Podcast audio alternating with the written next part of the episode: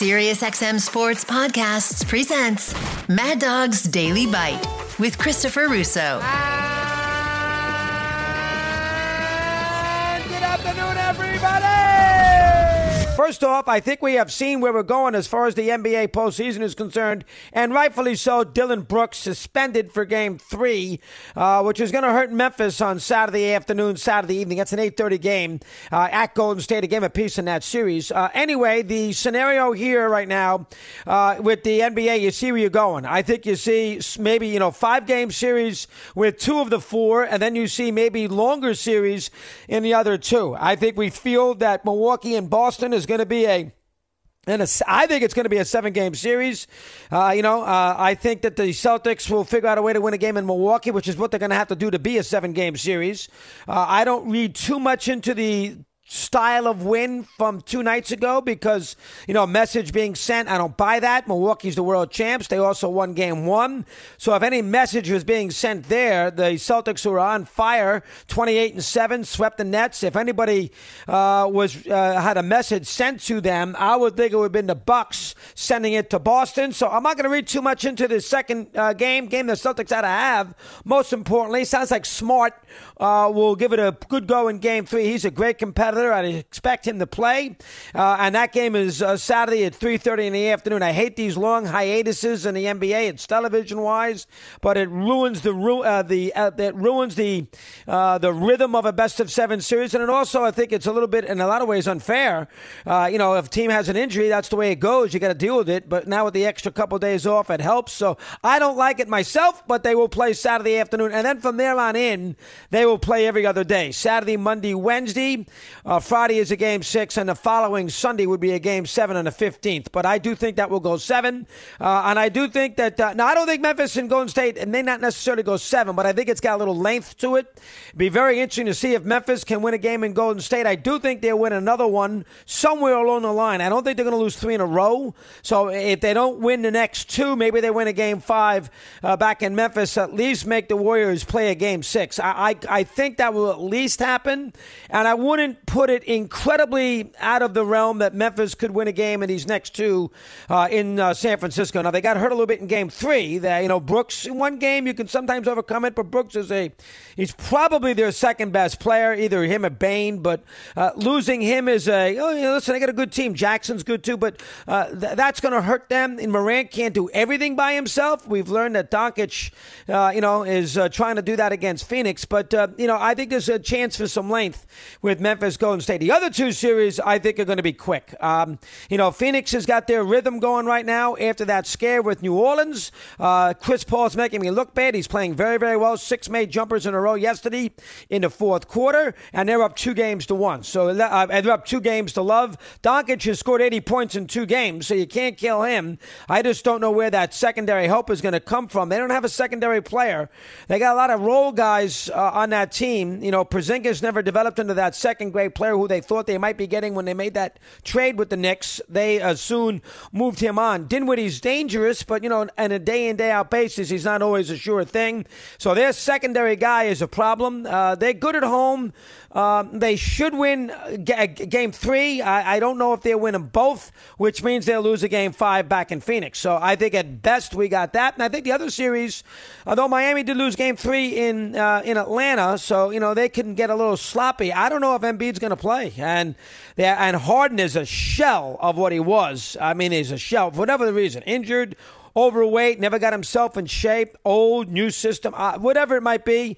It's it's too early to read that long term because you got to see him play, basically 70 games with Embiid next year. Maybe get himself in shape this summer, knowing this is where he's going to play. So it's a little early to call it a premature death. But again, I think Philadelphia is not winning the series. I think Miami is a pretty solid team. They know what they're about. They know who they are. They don't get too far out there as far as, drifting. That's a good basketball team. So from that standpoint, I would expect Miami to win at least a game in Philly, and I would not be shocked if they win two. I would not be shocked because I don't even know if Embiid's going to play. So I think you got two long ones, hopefully with Memphis being the second one, and two quickies as far as the NBA is concerned, which means conference final won't start until the week of May 16th. That is point number one. Point number two is the hockey. And last night, you know, we sort of learned a little bit about some of these three of the four teams that are first off, we learned that Carolina's pretty good. They have buried the Bruins. They didn't bury them last night, but they were up 4-0 before Boston turned around and made it interesting. But the other three squads did a heck of a job. Good match, good win by Tampa after they got blown out in Game 1. They recovered and were up 5-1 in Game 2 before they won 5-3 and got even in that series, the defending World Cup, defending champs. No fooling around from the Kings. It was 0-0 after the first period, but the Kings, the Oilers, but they scored 3 against LA in period 2, 3 against LA in period 3, won the game going away at 6-0. So you learn a little about that. And a great performance by Minnesota, who was up 4-0 on the Blues. Then, you know, got it 4-2, and then they scored the two more to put them away. So 3-1-1s in the West, in those three conferences.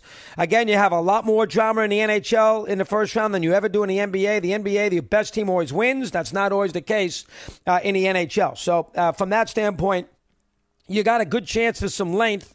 We see if Toronto now responds. That's the one I'm most interested in, you know, because I want the Leafs, who haven't won a playoff series in forever, 115 points. It's about time this team responds. Bad game last night.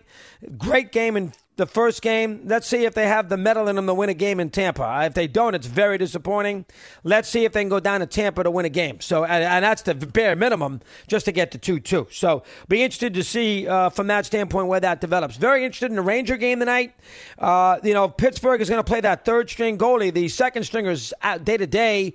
So what's his name? Dominique going to play tonight after he hadn't played two games in the regular season. He made 17 saves, however, throughout the overtime periods on Tuesday night. So he got Pittsburgh after really they played great hockey from the second period on and really deserved to win the game, despite the fact they didn't like the call at the end of the third period on the no goal that the Rangers scored that would have given them a 4-3 lead with 3 minutes to go. I didn't like the call, but Pittsburgh was the better team for the last 3-4 periods. So that'll be interesting now to see how the Rangers, a young team, some expectation level on them. Crosby's the best player on the ice. That number one line for Pittsburgh is excellent, but you got a young goalie in there who hasn't played a lot. Sometimes that works in a team's favor. They protect him better, a little more eye on the defense, and the guy doesn't know what hit him, and he goes out there and plays out of his head for a few days. So you can look at it that way if you wish. If you're a Penguin fan, the Rangers, of course, we shall see. You know, they were a high seed, second in the division, lost late in the year, and Carolina won it. The Rangers, you know, with a great goalie who made about 9 million saves, second most in the history of the NHL playoffs there on Tuesday night. That's an interesting game, too. So the NHL's got, I think, and then, of course, you got the other games tonight, you know, with, you know, Dallas trying to bounce back, Nashville after getting blown out, trying to bounce back a little bit. And the other series tonight is in the East. That is the Panthers trying to recover against the Capitals. But I think all eyes are on two series. I'm interested in the NHL in two series. I'm interested in the Rangers, and I'm interested to see how Toronto hangs in there and if they can bounce back against Tampa. I'm interested in the two series in the NBA, too. I'm interested in the Celtics series, and I'm interested in the Memphis series. The other two I care less who's strong, but the other two I'm not that wrapped up in. Want more Chris Russo? Listen to Mad Dog Unleashed weekdays from 3 to 6 p.m. Eastern on Mad Dog Sports Radio, Sirius XM Channel 82.